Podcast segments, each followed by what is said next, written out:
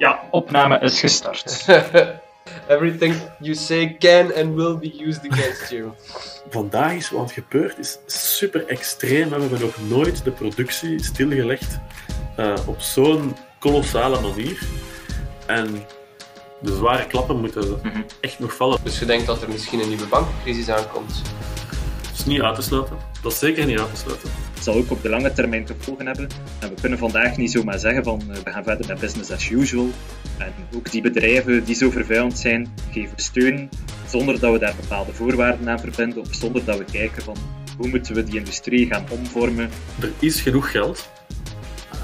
Even terug te koppelen, als we zien hoe dat er met duizenden miljarden gesmeten wordt, zien, is er toch één iets duidelijk, dat is dat er wel zeker geld is. Knip. Knip. Oké. Okay. Dag iedereen. Uh, welkom op deze eerste podcastaflevering van Fairfin. Vandaag gaan we het hebben over de sociaal-economische en financiële gevolgen van uh, corona. Uh, wat brengt dat allemaal met zich mee? Uh, hoe ziet de toekomst eruit en welke voorstellen hebben wij daarvoor? Um, en bij ons, in, uh, niet in de studio, uh, maar um, over de webcam hebben wij Frank van Aarschot van Fairfin um, en Sascha Dirks van uh, Denktank Minerva. ikzelf ben Stefan van Parijs en ik werk ook bij Fairfin Um, het is uh, onze allereerste podcast-aflevering, dus uh, voor ons is het ook nog een beetje testen uh, op vlak van tech, op, op technisch vlak um, en op vlak van het concept. Um, maar we zullen, er, we zullen erin vliegen. te beginnen bij Sasha. Sasha, hoe is het met jou? goed, ja. gezond en wel. Oké, okay, misschien kun je jezelf heel kort even voorstellen? Zeker, ik ben uh, Sascha Dirks. Uh, ik ben wetenschappelijk medewerker bij Denktank Minerva, nu sinds uh, het, uh, het, einde van 2016 ongeveer. Dus dat is al langer dan drie jaar. Het lijkt al een eeuwigheid ondertussen, zowel positief als negatief vlak. Um, en daarvoor heb ik onder andere een doctoraat in de internationale politiek gehaald. Oké. Um, en kun je misschien kort uitleggen wat dat Denktank Minerva precies doet? Ja, met Denktank Minerva proberen wij te wegen op het maatschappelijk debat. Dus wij brengen opiniestukken in de pers. Um, wij maken ook studies, uh, langere studies. Uh, boeken geven wij soms uit. Um, vorig jaar nog een boek Klimaat en Sociale Rechtvaardigheid uitgegeven onder mijn leiding, um, met heel wat auteurs. Dus um, zo proberen wij te wegen op het maatschappelijk debat en, en dat op, uh, te beïnvloeden op een progressieve manier. Alright, dank u. Dus voor de mensen die geïnteresseerd zijn in Denktank Minerva, uh, jullie kunnen daar meer informatie op vinden, over vinden op denktankminerva.be. uh, dan ga ik nu over naar Frank. Uh, alles goed met jou, Frank? Ja, oké. Okay. Dat de lockdown u, u, af en toe gek maakt. Uh, maar het opent ook wel een nieuwe wereld natuurlijk. Hè. voilà. Dus nu, het gaat wel goed met mij. Oké, okay, um, en wat betekende corona voor, voor uw manier van werken? Ja, het is echt een totaal andere manier van werken. Uh, langs de ene kant merk je wel dat je, dat je heel veel kunt doen van, van thuis uit.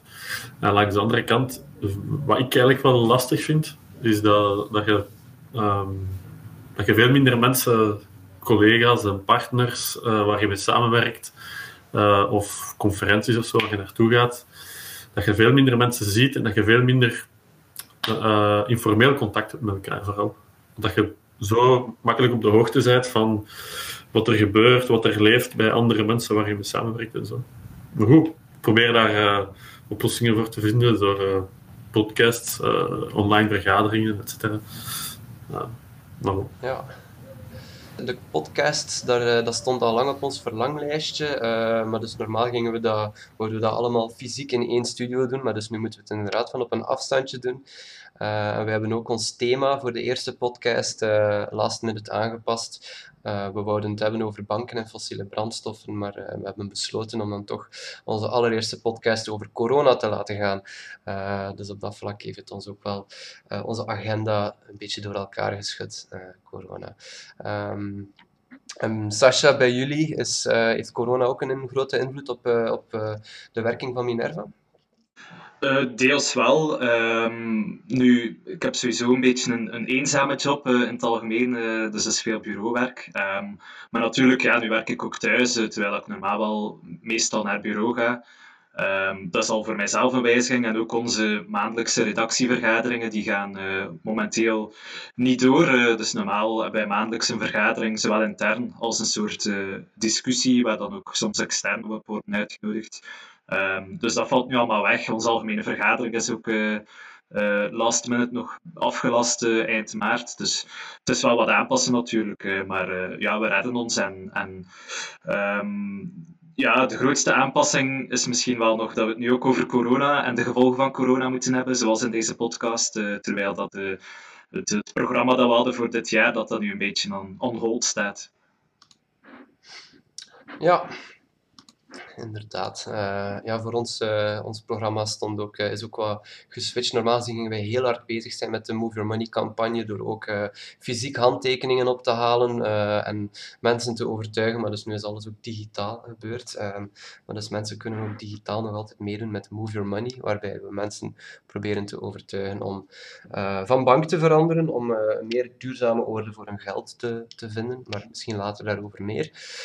Um, ik stel voor dat we, um, uh, de koe bij de horens nemen en uh, beginnen over corona en uh, welke impact dat, dat heeft over onze, in onze samenleving. Um, ik weet bij Fairfin hebben we al een analyse uitgebracht ook, die gepubliceerd is bij Mo.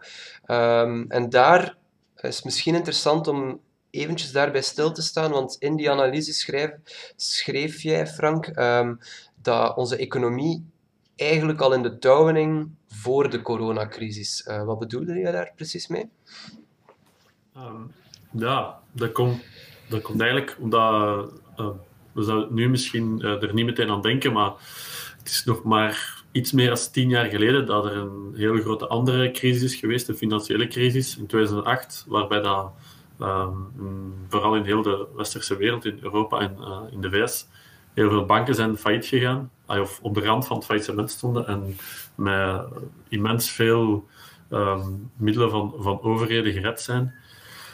En um, de manier, we hebben toen echt de, banken en de rijke uh, beleggers uh, en zo gered en veel minder uh, de samenleving.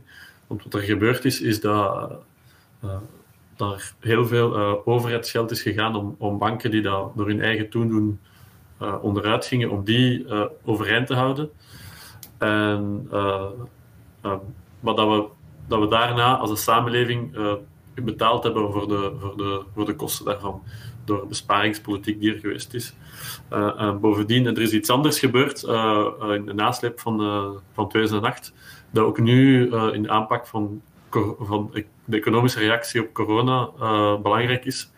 Um, en dat is eigenlijk dat centrale banken uh, geld zijn gaan creëren uh, om de stabiliteit op financiële markten te krijgen.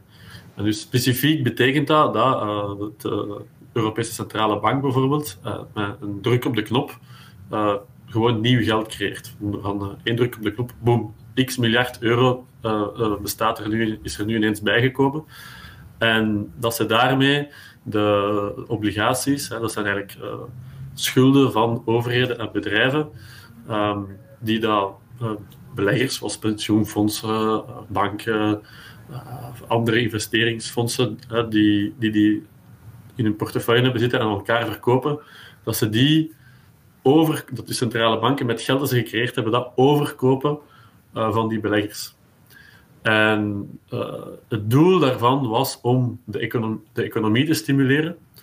Ja, want een van de dingen die gebeurd was na, uh, toen als de banken in de problemen kwamen, was dat ze veel minder leningen gingen verstrekken aan bedrijven die echt economische activiteiten uitvoeren. En dat er eigenlijk een, dreiging was dat een grote economische crisis zouden krijgen. Zo. En om dat tegen te gaan, hebben ze die, die, dat geld in, aan de beleggers gegeven. Maar we hebben eigenlijk gezien dat er de economische groei niet sterk was en, dat, en dat dat geld bij die beleggers bleef hangen. Er is, er is niet per se uh, voor gezorgd dat, uh, dat, dat we daar als samenleving beter van geworden zijn.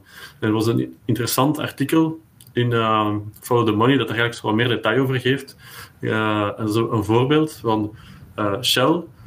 Die heeft bijvoorbeeld door, door dat programma um, van de ECB, heeft die in de voorbije jaren heel veel goedkoop kunnen lenen. Maar die heeft dat geld aan haar aandeelhouders uitgekeerd. Die heeft in, dit, in de jaren tijd heeft die minder winst gemaakt dan dat ze winst uit, dan dat ze geld betaalt aan haar aandeelhouders. En, en dat komt omdat ze heel goedkoop heeft kunnen lenen door de centrale bank. En ik vind dat een goed voorbeeld van hoe dat we een, in de voorbije jaren al uh, bedrijven zijn tussengekomen op een economische manier die dat multinationals gesteund hebben en aandeelhouders, maar niet de samenleving. En bovendien hebben we een groot uh, besparingsbeleid gehad op sociale maatregelen, de besparing de gezondheidszorg, zoals we nu super pijnlijk daar de gevolgen van zien. maar ook in andere publieke dienstverleningen, privatiseringen, etc. En, en, en, besparingen. dus heeft, zaten we in een situatie waarin dat we in de nasleep van een andere crisis zaten, uh, waar dat de samenleving voor de kosten opdraaide uh, en er niet de vruchten van plukt. Oké. Um, en dan misschien nu naar uh, toch een vraag ook voor Sascha. Wat, hoe, hoe, zie jij dan dat de, de, de impact is van, van, van corona vandaag? Want jullie hebben daar ook al toch een aantal zaken over geschreven. Ja, die impact is natuurlijk groot en, en terecht ook groot. Het is eigenlijk de bedoeling op dit moment om de economie voor een groot stuk plat te leggen, waarbij dat enkel nog de essentiële productie plaatsvindt.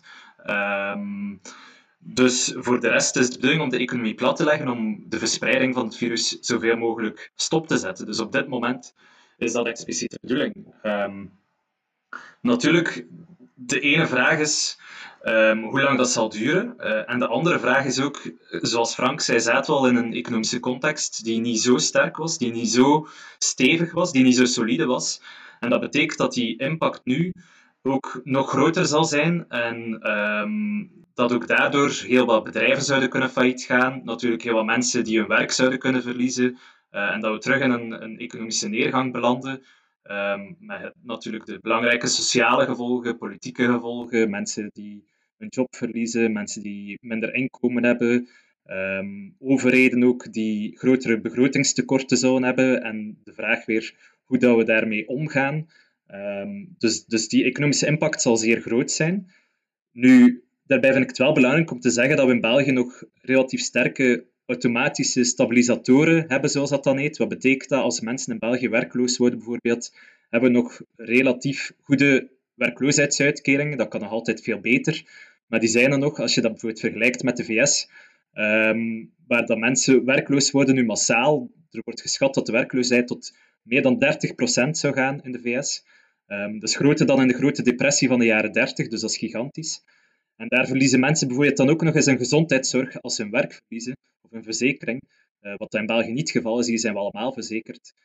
Um, dus die impact daar zal nog veel sterker zijn. En dankzij onze sociale zekerheid in België kunnen we die impact nog voorlopig relatief beperkt houden. Um, het is natuurlijk een beetje afwachten hoe lang de situatie zal duren, of dat we met nieuwe lockdowns zullen komen, eenmaal dat de maatregelen worden versoepeld. Um, en ook welke impact uiteindelijk zal blijken te hebben op alle bedrijven, hoeveel bedrijven failliet zullen gaan, welke impact dat, dat dan zal hebben op de banken uh, enzovoort. Oké, okay. uh, en wat vinden jullie dan van de, de, de, de maatregelen die nu genomen worden om, um, om, om die crisis uh, waar we in zitten en die op ons afkomt, om, die, om die aan te pakken? Um, ja, het is natuurlijk een, een, een situatie die heel speciaal is. Um, dus bijna ongezien zou ik zeggen. Dus um, ik kan me inbeelden dat het niet gemakkelijk is om te weten welke maatregelen dat je nu moet nemen.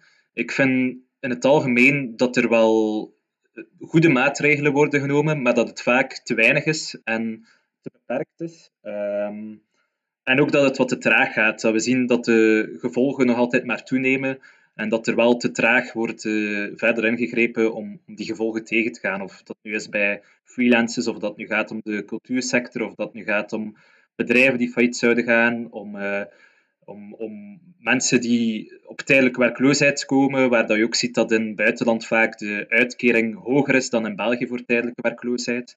Um, of dat nu gaat ook om de combinatie tussen thuiswerk en tegelijkertijd ook mensen met kinderen die met die kinderen moeten bezig zijn. hoor je heel veel verhalen van mensen die uh, tegen een burn-out aanzitten. Um, dus al dat soort uh, problemen die er zijn, um, denk ik dat er meer maatregelen mogelijk zijn. Dat is niet zo gemakkelijk, uh, omdat het zo'n ongeziene situatie is, maar dat er meer zou moeten gebeuren en dat er sneller zou moeten worden ingegrepen. Um, dus ja, ik zit een beetje op twijfel tussen ergens positief dat er al veel maatregelen zijn genomen, maar anderzijds ook denk ik dat er nog meer moet gebeuren en dat het een beetje te traag gaat. Uh, maar je ziet wel, het is zeker dat je ziet dat er, uh, er wordt ongezien ingegrepen en ik denk dat overheden ook wel inzien dat als ze uh, niet proberen iets socialer te werk gaan, dat ze heel snel ehm, bevolking tegen hun zullen krijgen. Maar langs de andere kant, en ik denk, maar ik denk ook dat, zoals wat er in België gebeurt, dat dat uh, op internationaal niveau zijn er veel grotere. Uh, er, zijn, er zijn echt crisissen voor, voor, voor hongersnood die dat sterk vergroten en zo, doordat de productieketens gewoon ja, uit, elkaar, uit elkaar vallen. Um, maar iets waar ik in eigen land echt wel uh, op dit moment met, met over, uh, met vragen over heb, is dat uh, bijvoorbeeld we hebben, we hebben, een, we hebben een, maatregel genomen om ervoor te zorgen dat, dat bedrijven niet, niet, niet failliet gaan en dat uh, mensen die hun job verloren, die nu niet kunnen werken, die een huislening moeten afbetalen. Daarvoor heeft de, de, regering een, een garantiestelsel gemaakt dat 50 miljard euro uh, belastinggeld voor uh, ter beschikking is gesteld. Maar, uh, en dat moet eigenlijk ervoor zorgen dat die bedrijven en die mensen dat die een overbruggingslening kunnen krijgen voor zolang dat de lockdown duurt. Op dit moment is dat tot oktober gezet. Um, en dus de bedoeling dat banken blijven doorlenen. Um, er zijn dus ten eerste, oké, goed, nu is dat bezig en hier en daar zijn er al zo uh, verhalen gekomen over bedrijven die klagen dat ze eigenlijk uh, dat er veel kosten aan verbonden zijn. Uh, dat eigenlijk niet echt een gunstmaatregel is of zo. Um, maar ik stel me veel vragen daarover. ik ben echt benieuwd om te zien of dat er de de bedrijven, en dan vooral de, kleinere bedrijven en zo, dat die genoeg uh, gesteund worden door, door dit soort programma. Uh, maar dat, is, dat moeten we nog zien wat er gaat gebeuren. Maar het is alleszins wel een bijzondere rol, omdat um, in 2008 hebben we echt de banken gered. En nu het is mogelijk dat er een financiële crisis aankomt, maar dat weten we nog niet of dat gaat gebeuren. Maar um, maar het is wel zo, de banken die daar ongeveer allemaal privébanken zijn, die dan normaal gezien in dit soort situatie het eerste wat die zouden doen, zoals in de nasleep van 2008 is gebeurd, is dat die stoppen met, met krediet geven. Uh, en nu, een soort uh, programma dat uh, de Belgische overheid heeft gemaakt en dat in veel andere landen ook zoiets wordt gemaakt, geven ze eigenlijk steun aan de banken om een soort van maatschappelijke rol op te nemen en ervoor, en ervoor te zorgen dat er krediet blijft stromen. Um, en, van waar komt dat geld? Ah, dat is belastinggeld. Hè. Dat is die, die 50 miljard, dat is, uh, dat is belastinggeld. Uh, en daarmee... Er zijn twee aspecten aan. Eigenlijk zou normaal gezien een bank zou de verliezen die ze moet slikken op haar bedrijf, op haar leningen, die moet ze zelf absorberen. Uh, maar dus die, die, die, die 50 miljard extra die wordt ter beschikking gesteld, zodat ze ten eerste om ze aan te moedigen om meer te blijven leningen verstrekken als dat ze van het anders zouden doen, vanuit hun pure winstlogica. en anderzijds zijn we eigenlijk daarmee de taak die een bank zelf zou moeten doen, namelijk er verliezen slikken, die zijn we daar met belastingsgeld nu indirect al het, aan het stutten. En eigenlijk ik vind dat, het is dan een beetje vreemd. Hè, van, moet, is dat raar dat, dat je die privéinstellingen, die beursgenoteerde banken, dat je die een soort uh, publieke uh, rol zo laat, laat spelen, zonder dat je daar controle over hebt. Maar we moeten zien wat het resultaten gaan zijn. En langs de andere kant zitten we echt nog maar, economisch nog maar aan het begin. De, de, de zware klappen moeten mhm. echt nog vallen. Er gaan nog er veel meer uh, gevolgen en verschillende soorten van steunmaatregelen moeten komen. Daar ben ik van overtuigd. Dus als ik het goed begrijp, uh, bijvoorbeeld die 50 miljard, eigenlijk is dat ook een soort van een steunmaatregel richting de banken. Uh, dat is eigenlijk een bekapte steun aan de banken. Enerzijds, enerzijds uh, helpt het banken, want uh, na de crisis van 2008, waarom zijn banken failliet gegaan in de crisis van 2008? Grosso modo omdat ze veel riskante werk zijn gegaan, omdat ze veel te weinig geld in reserve hadden zitten aandeel, aandeelhouderskapitaal om verliezen op te vangen. Dat is de essentie van een bedrijf. Iedereen die dat, een bedrijf heeft, die weet zijn geld dat hij daarin gestopt heeft, of misschien bij zijn uh, partners en andere aandeelhouders in zijn bedrijf, als ze verliezen slikken, dan zijn zij het die de verliezen moeten dragen. en bij een bank is dat ook zo. Al de aandeelhouders die moeten normaal de verliezen slikken die dat bank draagt. Um, en die hadden eigenlijk veel te weinig geld apart in reserve staan om, om overeind te kunnen blijven. En een van de dingen, van de weinige reguleringen die er is gekomen na 2008, was dat banken meer reserves moesten aanhouden, meer eigen vermogen. Maar ook niet, er is ook niet zoveel meer. er is altijd gezegd van nu zijn de banken veilig, maar we zullen nog wel zien of dat zo is. Uh, dat, dat dit soort maatregelen komen, hoewel dat is een uitzonderlijke situatie, maar toch. Uh, en dat is ook, daar is ook een link met, met wat dat we al gezegd hebben hè, daarvoor. Dat we niet in zo'n. dat de economie van voor corona niet zo, niet zo, niet zo schitterend goed deed. En daar is misschien nog een ander aspect dat ik vergeten ben te zeggen, dat wel belangrijk is, is dat uh, de schulden in de economie die, die hoog waren voor 2008 en die een groot deel van het probleem waren, privéschulden. Hè.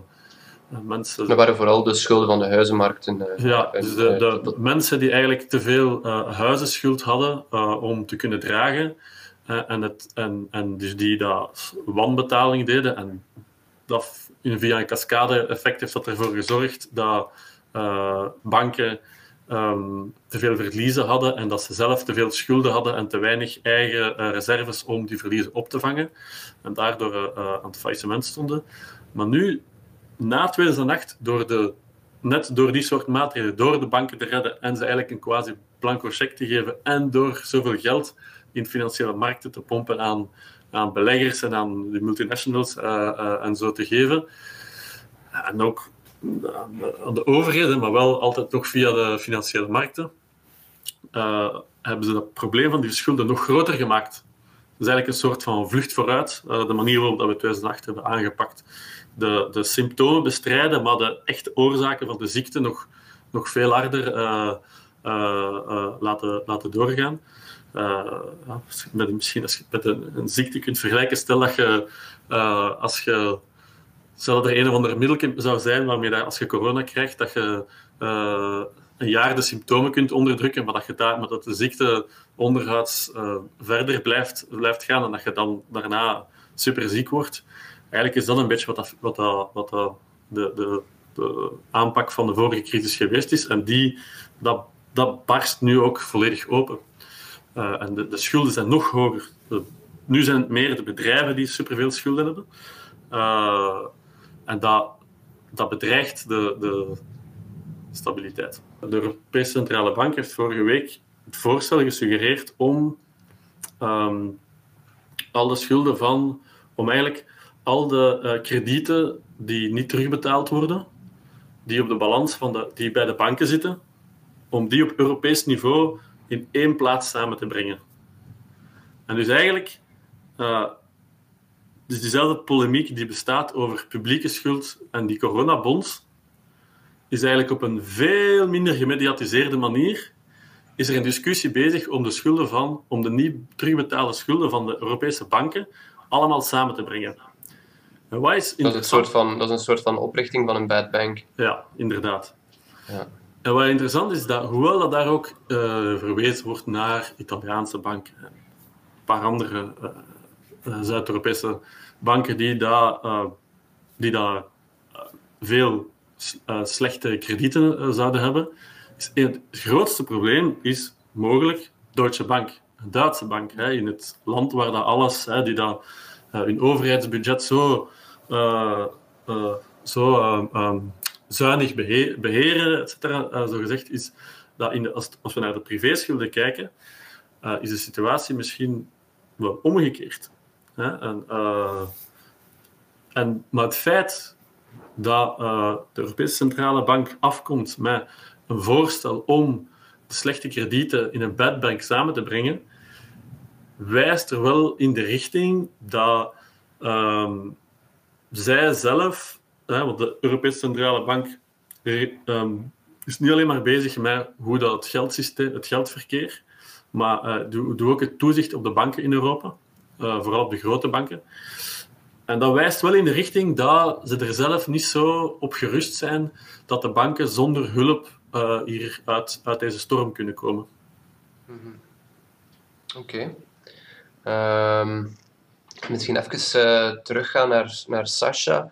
Um, Frank zei daar juist dat, uh, dat we deze kunnen vergelijken met een ziekte, maar dat we eigenlijk uh, de vorige ziekte um, bestreden hebben door, uh, door de symptomen aan te pakken en dat we misschien dat de ziekte eigenlijk nu dubbel zo hard gaat terugkomen. Uh, misschien kunnen we lessen trekken uit de vorige crisis uh, over hoe dat we dat toen aangepakt hebben en kijken hoe dat we dat wat dat we daarvan kunnen leren en hoe dat we het deze keer anders kunnen aanpakken, dat we verder gaan dan mhm. symptoombestrijden. Uh, uh, wat denk jij daarvan? Uh, ja, ik denk dat we zeker lessen moeten trekken uit de vorige crisis. Um, nu, voor ik begin, ik denk ook wel dat we sowieso in een moeilijke situatie zitten, omdat we, hoe, eh, volgens mij, hoe rijker dat je wordt als land, hoe moeilijker dat nog is om bijvoorbeeld dezelfde economische groei te hebben. En we zien bijvoorbeeld dat onze productiviteitsgroei, dus uh, hoeveel meer dat we kunnen gaan produceren met dezelfde tijd, daar komt het op neer, dat die al jaren en zelfs al decennia stagneert. En ik denk ook niet dat daar gemakkelijke oplossingen voor zijn. Dus sowieso denk ik dat onze verwachtingen misschien niet te hoog moeten leggen. Anderzijds ben ik het wel eens met Frank dat we de manier waarop dat we de vorige crisis hebben aangepakt, um, dat hier ook voor gezorgd heeft dat bepaalde zwakheden zijn blijven bestaan en um, dat dat ook een, een, een, manier was die onze economie vaak niet echt uh, goed heeft gedaan en, en, dat we daar dan lessen uit moeten trekken. Um, nu, welke zijn die lessen dan? Ik denk in de eerste plaats dat we die crisis en de gevolgen van die crisis zeker niet opnieuw mogen verhalen op gewone werknemers, op uh, mensen, op de sociale zekerheid en mensen die van een uitkering leven en op onze openbare diensten. Um, ik denk dat er heel belangrijke noden zijn. Onze sociale zekerheid schiet tekort. We zitten met ongeveer uh, 16% armoede in België, um, wat dat al een belangrijke indicatie is. Um, onze openbare diensten zie je overal dat er grote noden zijn, volgens mij, of toch bij heel veel diensten. Um, en om opnieuw daarop te gaan besparen en de gevolgen van die crisis op die mensen te verhalen, dat zal nefast zijn voor de economie, zal ook sociale gevolgen hebben en kan volgens mij ook leiden tot de verdere versterking van extreem rechts. Dus zal ook op politiek vlak gevolgen hebben. Um, dus ik denk dat we deze keer op een andere manier moeten die gevolgen daarmee gaan omgaan en die gaan verhalen op, uh, op, op een andere manier. Um, en daar zijn dan, denk ik, twee belangrijke oplossingen voor. Enerzijds gaat dat dan de manier waarop dat onze overheid aan geld geraakt, en daar heeft Frank het al een, beetje over gehad. Um, ik ga daar niet technisch op ingaan, maar eigenlijk betekent dat dat de Europese Centrale Bank gratis geld ter beschikking zou kunnen stellen van onze overheden. En dat dat een manier zou zijn om met de gevolgen van die crisis om te gaan. En anderzijds denk ik dat we ook geen schrik moeten hebben om uh, de grote aandeelhouders, um, de grote vermogens in onze maatschappij te gaan aanspreken en die eventuele gevolgen van de crisis te laten betalen in plaats van de gemiddelde burger en de gemiddelde Belg en de gemiddelde Europeaan. Um, en, en denk ik dat dat ook een belangrijke les is. En daarnaast is er volgens mij nog een heel belangrijke les die we ook niet mogen vergeten. Dat is ook de manier waarop dat we na 2008 de crisis hebben aangepakt, is, is eigenlijk slecht geweest voor het klimaat. Eh, we, we hebben niks gedaan um, om onze klimaatdoelstellingen te halen, om, om, meer ambitieuze klimaatdoelstellingen mogelijk te halen. Integendeel, um, toen dat we de recessie hebben bestreden, zijn er eigenlijk maatregelen genomen die net uh, slecht waren voor het klimaat en die zorgden voor een hogere CO2-uitstoot. En ook daar denk ik dat we de les uit moeten trekken. Eenmaal dat we het ergste van deze coronacrisis voorbij is en dat onze economie terug op gang kan komen, op gezondheidsvlak, moeten we dat doen op een manier die positief is voor het klimaat uh, en die de CO2-uitstoot vermindert um, en die op lange termijn positief is voor onze maatschappij in het algemeen. En moeten we zorgen, zeker zorgen, dat we niet opnieuw uh, de recessie gaan bestrijden op een manier waarbij dat CO2-uitstoot zou toenemen. En hoe zou je dat concreet kunnen...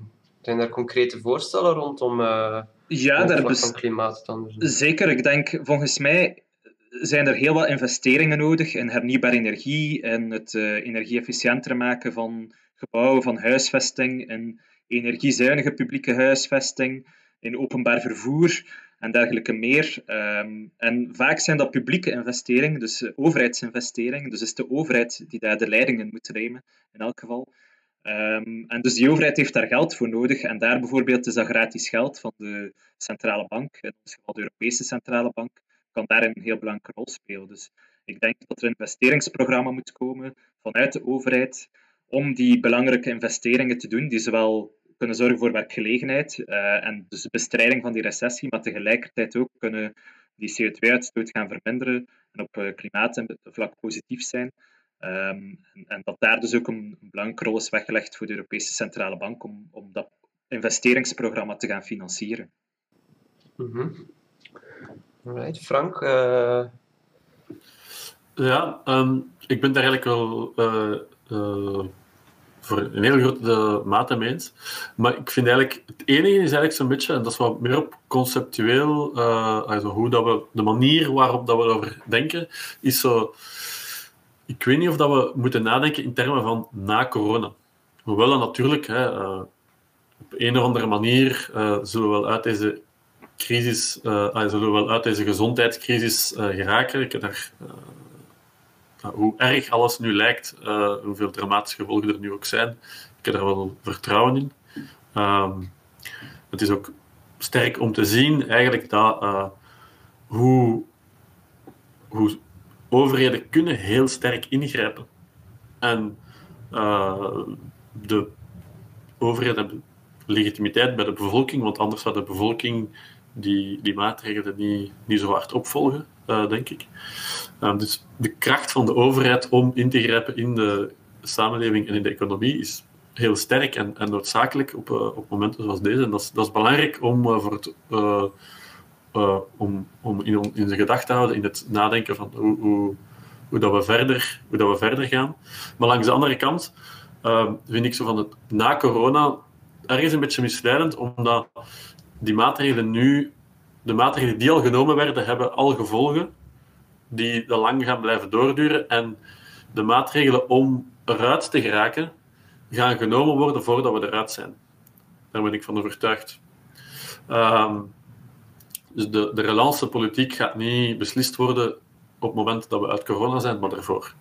Uh, maar uh, een van de zaken die ik wil zeggen over zo, om die link te maken tussen bijvoorbeeld uh, gratis geld van de centrale bank voor de overheden en klimaat, is dat, en daarom ook dat ik dat, het voorbeeld van Shell daar straks gebruikt had, die al heel goedkoop kon lenen door de centrale bank um, voor corona.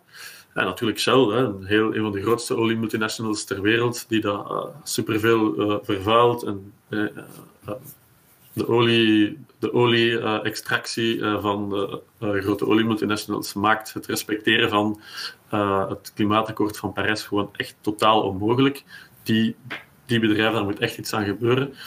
Um, dan is dat wat dat Sascha voorstelt en wat een goed idee zou zijn. Um, dus gratis geld van de, van de centrale bank voor overheden.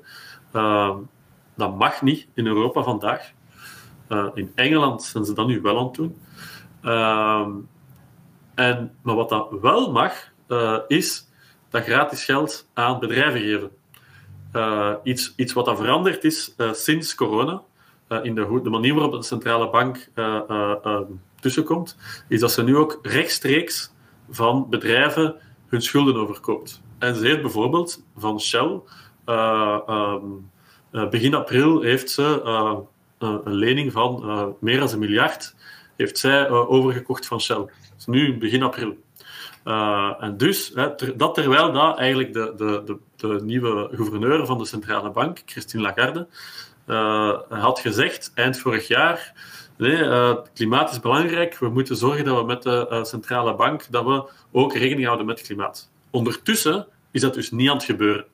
Want hè, ze is ook van uh, bedrijven als Shell uh, die, die hun schulden aan het opkopen. En dus vandaag zitten we in een rare situatie waarin dat we bedrijven zonder, uh, zonder veel criteria uh, daarvan hun schulden opkopen, dat dat nu ook rechtstreeks mag, maar dat dat bij overheden verboden is. En dat is echt een taboe om te doorbreken, denk ik.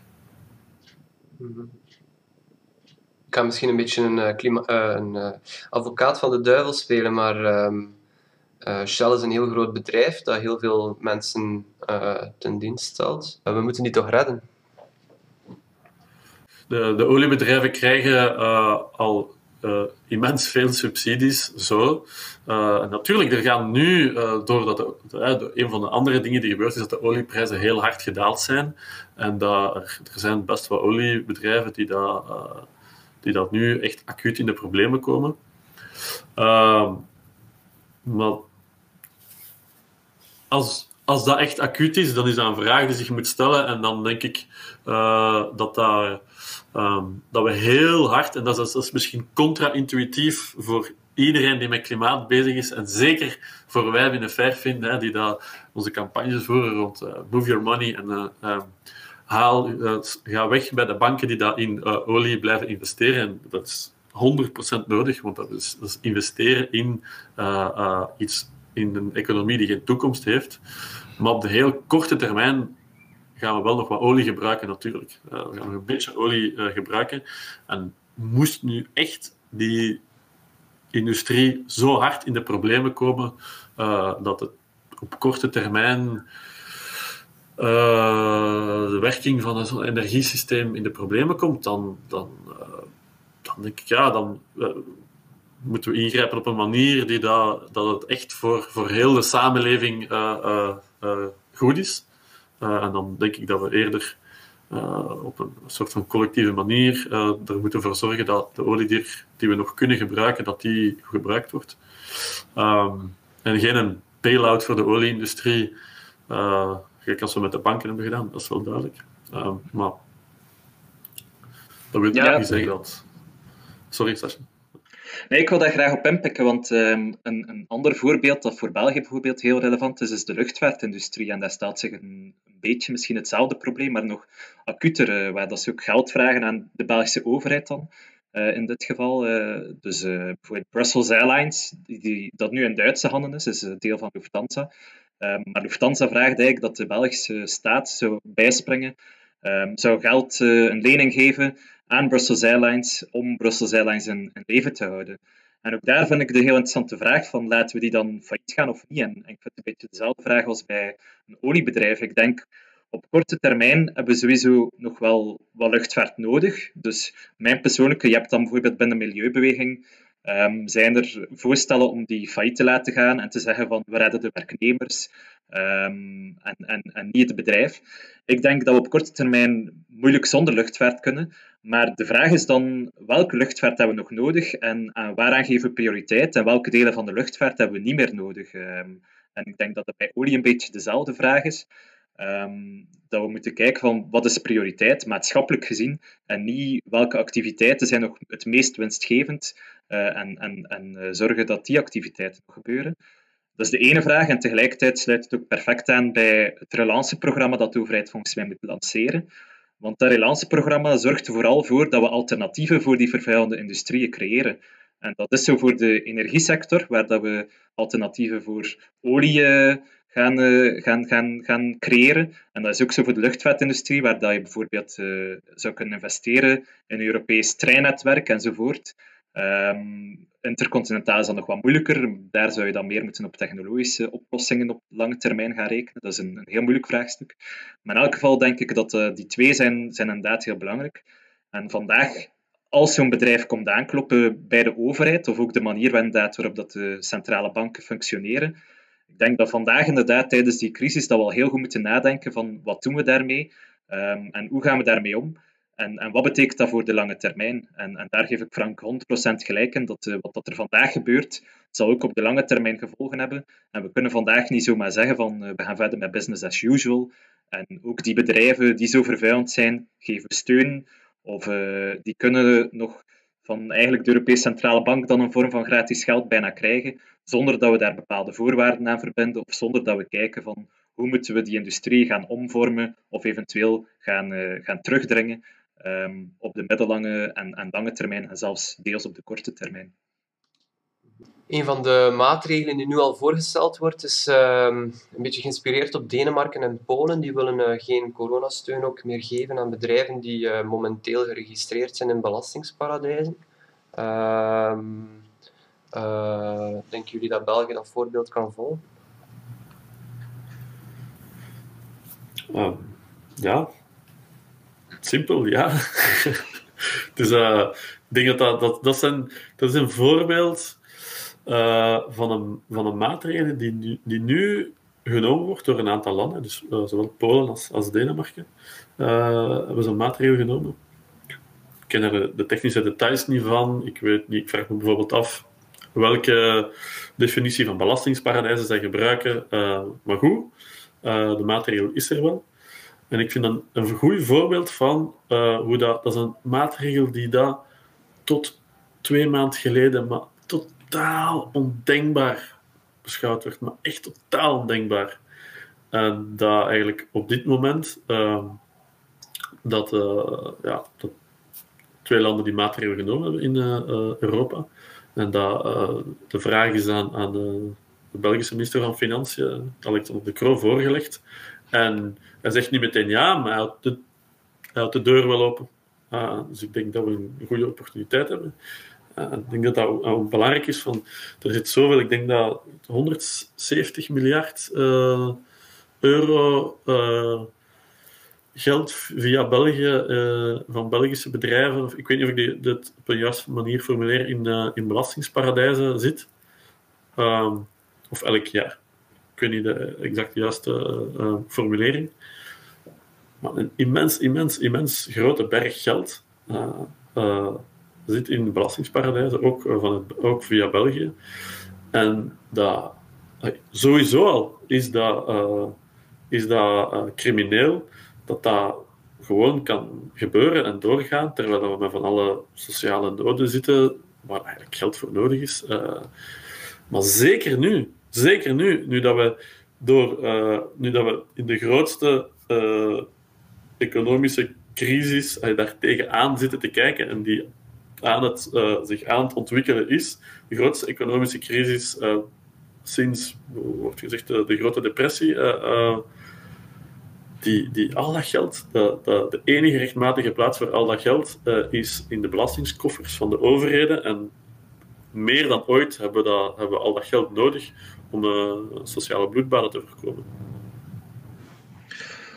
Ja, als ik daar ook op mag inpikken, ik vind het een beetje dubbel. Enerzijds Um, enerzijds lijkt het mij een bijna evidente maatregel, inderdaad. Uh, en, en is het eigenlijk ook heel gematigd, want ten eerste, als je ziet de lijst met belastingparadijzen, um, die dan gebruikt wordt door bijvoorbeeld Polen, door Denemarken, daar staan de Europese belastingparadijzen, Luxemburg, Nederland, sommigen zeggen zelfs België. Ierland die staat daar niet op. Dus op dat vlak is het al al een gematigde maatregel. Um, anderzijds vind ik het ook een gematigde maatregel, omdat die belastingparadijzen gewoon ook niet zouden mogen bestaan.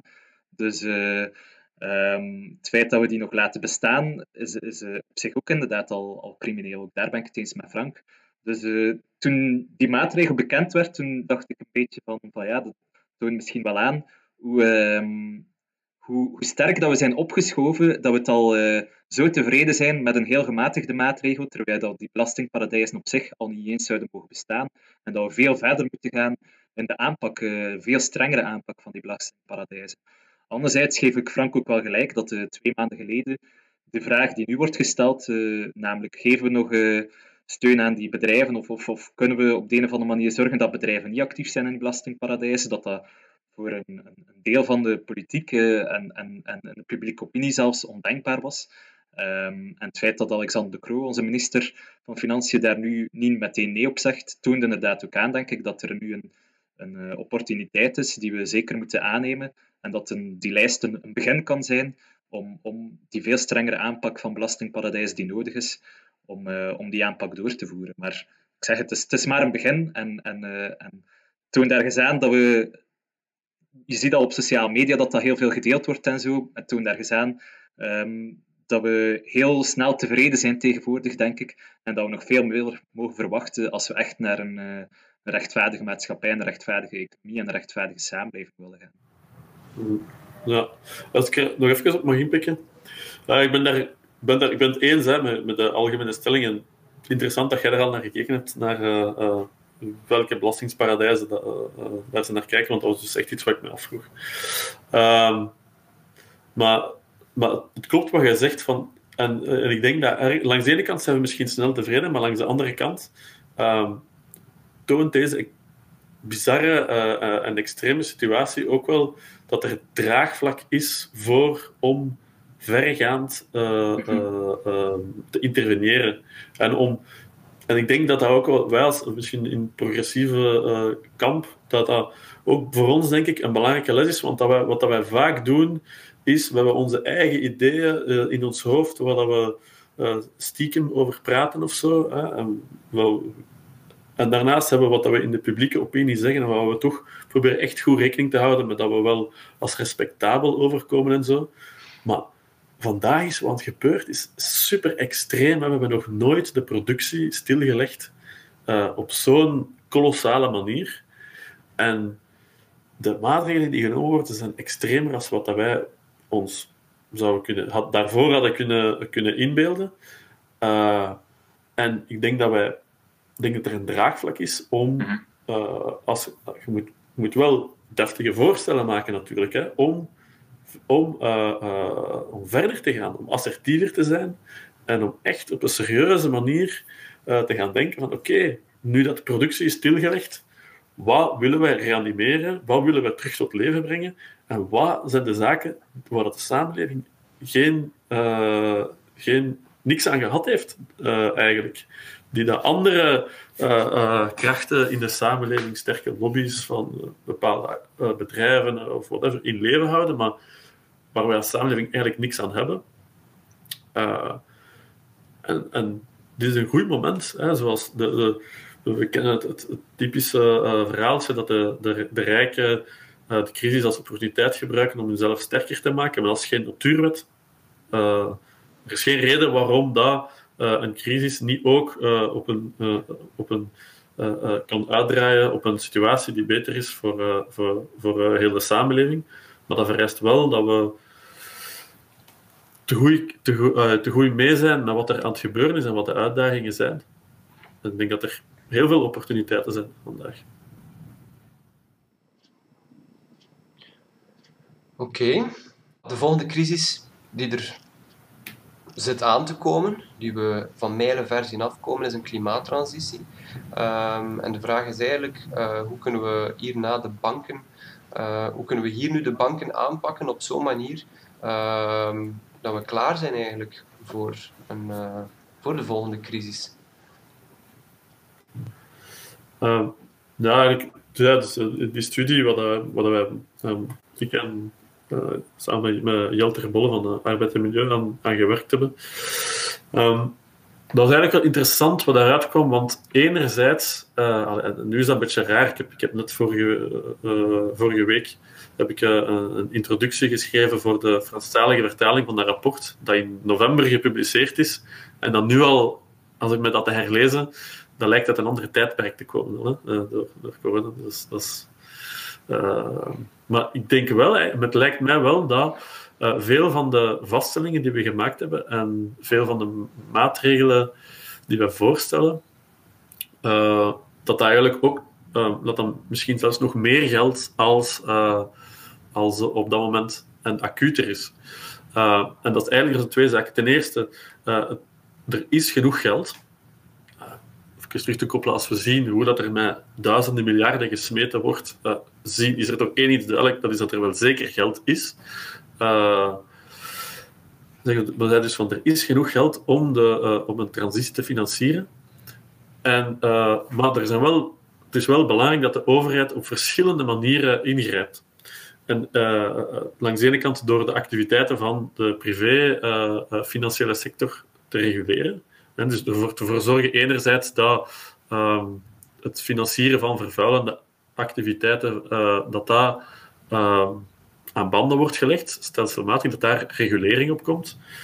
Um, en langs de andere kant was een, een, belangrijke observatie die we gemaakt hebben, dat een van de belangrijkste obstakels voor de financiering van de, de groene economie, hè, van uh, hernieuwbare energie, van, van uh, uh, duurzame productie, de renovatie van huizen, etc., dat, um, dat daar het het korte termijn uh, uh, rendement, uh, die, die korte termijn visie van de privé financiële markt, van de, van de banken en beleggers, dat daar als een van de belangrijke obstakels, belangrijkste obstakels wordt gezien om het geld op de juiste plaats te krijgen voor de transitie.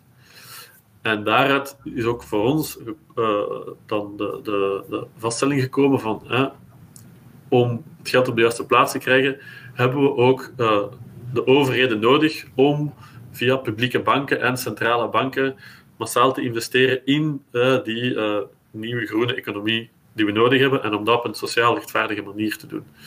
Uh, om ervoor te zorgen dat ook bij die financieringen dat die ervoor zorgen dat de, de, de vruchten, de hele samenleving daarvan kan meegenieten en dat we dat niet oplossen. Want een andere manier om dat oplossen zou kunnen zijn om uh, met publieke financieringen het risico van de privébeleggers uh, uh, weg te nemen en het zo aantrekkelijker voor hun te maken om mee te investeren.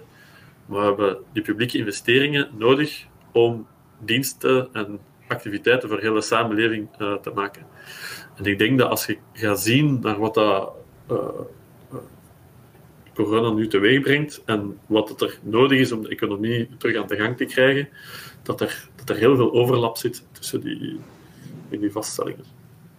Ja, het is waar, want als je nu kijkt uh, naar welke rol dat de overheid speelt om eigenlijk de crisis aan te pakken, uh, dan lijkt het mij heel vreemd dat de volgende crisis, dus dan een klimaatcrisis, zou aangepakt worden door de vrije markt uh, vrij spel te geven. Dus,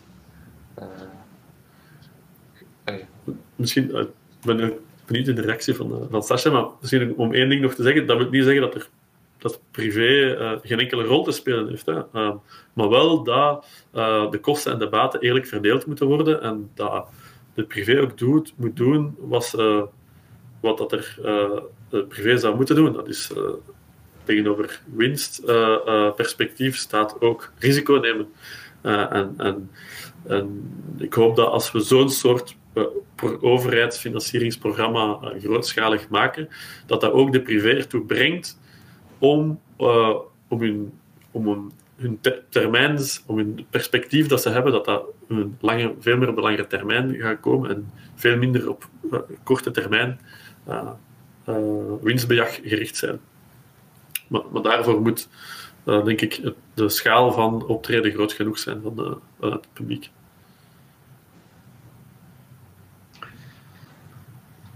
Uh, ja, mijn reactie. Um, volgens mij ook een van de zaken die blijkt uit het rapport. Uh, voor een stuk in elk geval is dat mijn eigen visie, is uh, dat heel wat van de investeringen die moeten gebeuren voor het klimaat, niet alleen vooral ook op korte termijn inderdaad niet genoeg winstgevend zijn, um, um, of niet zeker winstgevend zijn. Dus het is enerzijds het risico, maar anderzijds ook misschien het rendement dat lager zal liggen. Um, het financieel rendement, dat, maatschappelijk rendement, zal veel hoger liggen dan bepaalde privé-investeringen die wel gebeuren vandaag. Um, dus de winsten die ermee te halen zijn, zullen niet altijd even groot zijn als met bepaalde vervuilende activiteiten. Nu, wat betekent dat als je dat moet gaan financieren? Dat je ook uh, minder hoge rentes of uh, hoge kapitaalkosten moet dragen. En daar betekent dat eigenlijk voor een stuk dat bijvoorbeeld uh, banken minder winst zouden moeten maken, omdat ze goedkopere leningen geven aan, um, aan activiteiten die positief zijn voor het klimaat, aan investeringen die, goed zijn voor het klimaat. Uh, en ik denk de, de hoge rendementen die sommige banken vandaag nastreven of halen, dat die soms moeilijk um, ja, te, te, verenigen zijn met dan die klimaattransitie. Um, en, en, en daar ja, ligt enerzijds, zoals, Frank al zei, een belangrijke rol voor uh, publieke banken, maar denk ik ook dat er misschien manieren moet gezocht worden om private banken te dwingen tot uh, het minder nastreven van zo'n hoog rendement. Um, een van de zaken bijvoorbeeld die dan in deze crisis heel interessant is, is het voorstel dat onder andere Gabriel Zoekman doet. Dat is een onderzoeker in Berkeley in de Verenigde Staten, een Fransman die ook uit de stal van Thomas Piketty komt. Um, en die heeft eigenlijk een voorstel voor een excess profit tax. Wat betekent dat eigenlijk? Vanaf een bepaald rendement. Um, dat bedrijven die vooral dan tijdens deze crisis een hoger rendement halen door de crisis. Goed voorbeeld is nu Amazon bijvoorbeeld, die van deze crisis profiteert, omdat die nog veel meer uh, thuisleveringen doen via de e-commerce en zo. Maar dat die dus een, een hogere belasting zouden, betalen bovenop hun rendement. En ik denk bijvoorbeeld dat je misschien bij banken, het is een, uh, een idee out of the blue. Ik weet niet of dat er al veel over is nagedacht. Maar dat je daar ook aan zou kunnen nadenken dat, de, eh, dat banken um, om nastreven van dat hoog rendement eigenlijk uh, tegen te gaan, dat je zou gaan denken aan zo'n excess profit tax, waarbij dat banken met een hoog rendement een, een, hogere belasting uh, zouden gaan betalen. Um, nu, dat is één idee. Ik denk, ik ben het helemaal eens met, met Frank. We zitten nu met, met een grote private financiële sector en grote private financiële markten. En het is heel belangrijk dat we die gaan ombuigen naar, uh, naar, of dat we een activiteit gaan ombuigen naar groene activiteiten in plaats van al die vervuilende activiteiten. Vraag hoe we dat doen, daarover denk ik dat we misschien uh, nog beter moeten nadenken en nog meer voorstellen nodig hebben. Um, maar het zal ook zeker niet alleen van de publieke sector komen, ondanks de belangrijke rol die die publieke sector moet spelen. -hmm. Oké, ik denk dat we, we zijn nu uh, ongeveer een uur of misschien zelfs iets meer bezig. Uh, we gaan het daarbij stilaan afronden. Uh, willen jullie nog iets zeggen? Hebben jullie nog iets uh, dat jullie kwijt willen uh, aan de luisteraars? misschien beginnen bij Sascha. Zijn er nog zaken die jij nog wilt toevoegen hier aan het debat? Of waarmee dat je nog een oproep dat je wilt doen of zo? ik wil de luisteraar in elk geval veel doorzettingsvermogen in deze niet altijd zo gemakkelijke tijden wensen, enerzijds. Um, anderzijds die luisteraar ook aanmoedigen om mee na te denken over hoe dat we die crisis nu kunnen um, aanwenden of hoe dat we al tijdens deze crisis en na deze crisis kunnen zorgen dat onze samenleving eerlijker wordt en rechtvaardiger wordt. En aangezien het hier een podcast is van Fairfin, zou ik toch ook uh, de luisteraar willen aanmoedigen om te kijken welke de meest duurzame banken zijn. Um, mijn spaargeld, het weinige spaargeld dat ik heb, staat al bij een duurzame bank. Mijn uh, zichtrekening is bij een van de duurzaamste banken. Dus ik wil de luisteraar dan ook aanmoedigen om dat ook te doen en om hun uh, money te move. Alright. Frank? Ja. Um, er was eigenlijk één iets uh, dat ik nog wou zeggen, dat uh, misschien bij de, bij de intro uh, had thuis gehoord. Maar um, dat voor, de, voor, als je, voor de mensen die Fairfin goed genoeg volgen, hadden eigenlijk al kunnen zien dat we, dat, dat we eigenlijk met, met Sasha en denk dat Minerva eigenlijk wel verschillende keren hebben samengewerkt. Ten eerste hebben ze een paar jaar geleden een uh, studie gemaakt over, over Belfius als publieke bank, die echt interessant was voor het werk dat wij uh, met ons platform, Belfius is van ons, gedaan hebben en waar we rond samengewerkt hebben. En ook dat Sasha mee in de, de adviesgroep zat en nu opnieuw zit voor uh, ons, ons werk rond uh, ons de studie waar we het net over hadden, rond de financiering van de transitie. ik ben blij dat we, dat we met deze podcast samen kunnen werken. En voor de rest, ja, het zal nog wel even duren. We zijn nog niet meteen van, deze, van deze isolatie af. voor iedereen voor die daar echt in een moeilijke situatie zit, veel doorstingsvermoed, of hoe moet je dat zeggen? Ik weet niet wat het juiste woord is. En voor wie dat er de mentale ruimte voor heeft, uh, inderdaad, uh, ik denk dat het een goed moment is om na te denken over uh, wat, dat we, wat dat we willen van wat we willen met deze samenleving en economie. dat we er sterker uit kunnen komen samen.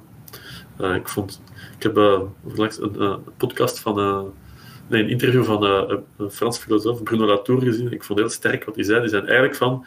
Eigenlijk is de lockdown uh, is een immens grote sociale beweging, maar het is het omgekeerde van uh, wat je normaal zou doen. Het is niet dat mensen samen op straat gaan. Iedereen, zit, iedereen is gezamenlijk thuis gaan zitten en dat heeft grotere gevolgen dan dat we ooit gezien hebben.